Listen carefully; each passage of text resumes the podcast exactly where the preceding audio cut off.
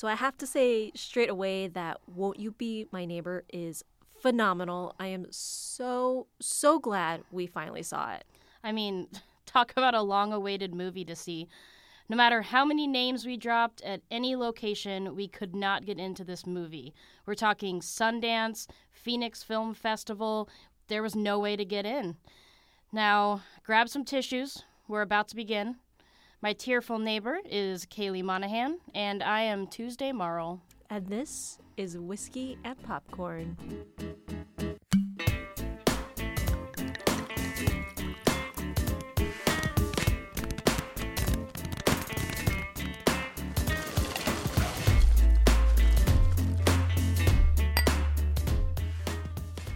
So this is a documentary, and it takes us through the career of Fred Rogers as he begins as a would-be pastor and then moving on to an early childhood psychologist and finally to a T V personality that quite humbly grew to be a staple in most, if dare I say all, American homes from the sixties, almost nonstop to the early two thousands. He touched the lives of so many people, changed lives really, and that was all done so simply. And we actually have a clip here, and it starts with Margie Whitmer, and she was a producer on Mister Rogers' Neighborhood.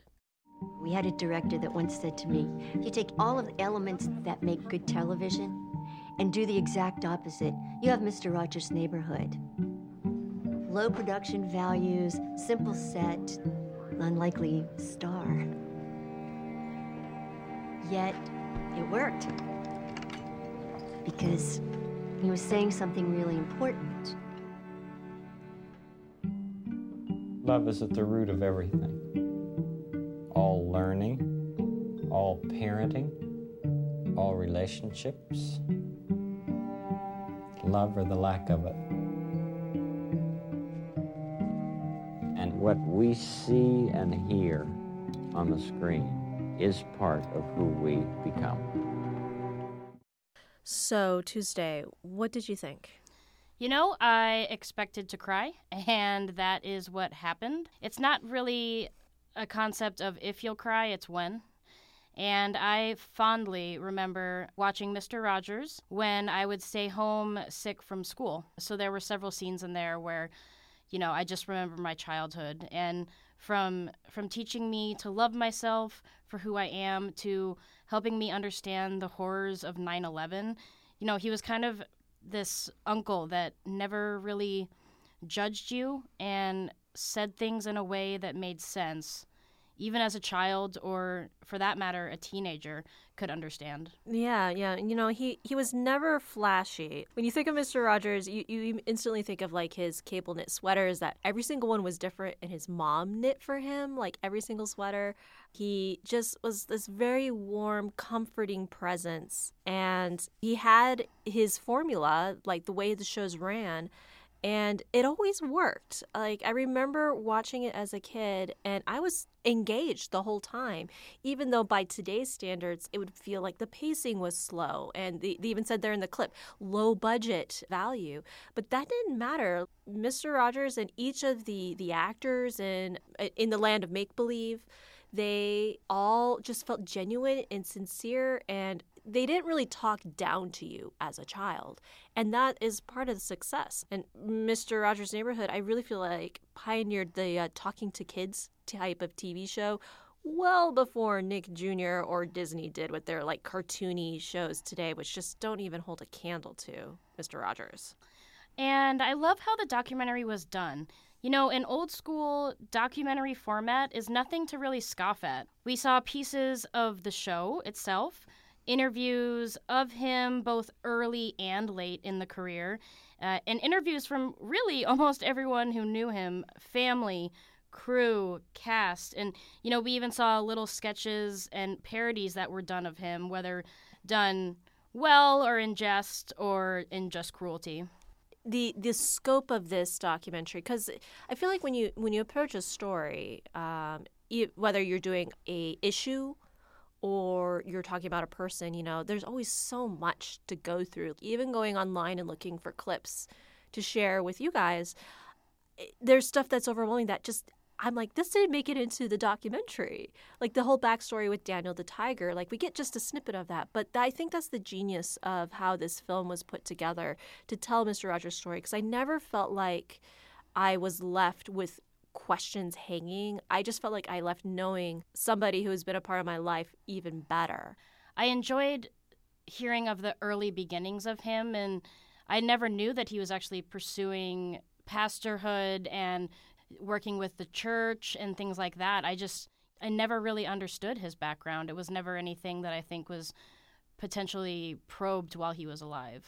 And they point this out in the, the documentary, but there's a lot of misconceptions about who he is. In this documentary, they really allowed him to speak for himself. There's like so much great archival footage and interviews where we really get to hear his voice, um, which can be hard when you're doing a, a story about somebody who has passed on.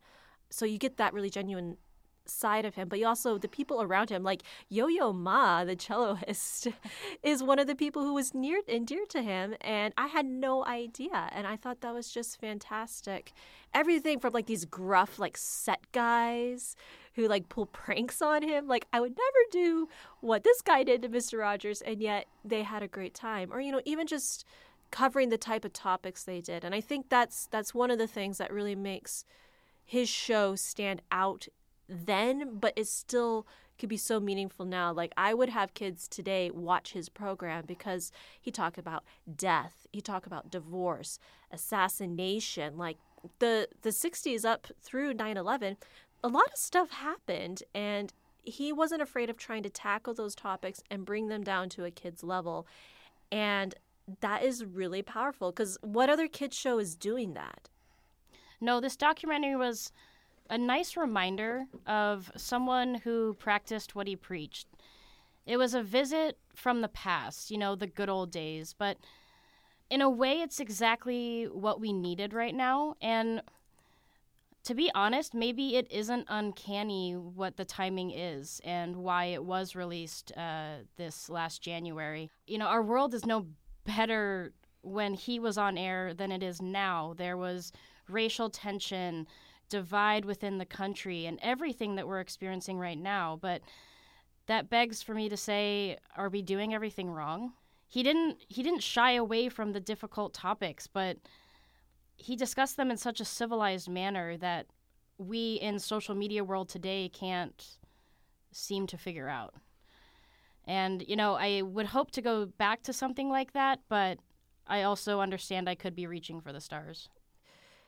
Civil discourse in this country has kind of gone out the window. We have regressed in some ways. And that's why I feel like when I walked out of this film, I was like, this not only was a fantastic documentary about somebody who I've loved since as a child, but this documentary hits on something that this country needs. And that is why I think this is the most important documentary to come out in the last five years, because it it talks about love and like sincere, true love, about accepting others for who they are, accepting yourself. And, you know, I think that message can get kind of distorted. And, you know, you see stories today about, oh, it's the me generation and young people are so selfish. Well, that's not what he was talking about. He was talking about becoming yourself, knowing who you are, and you can love yourself and then you can love others.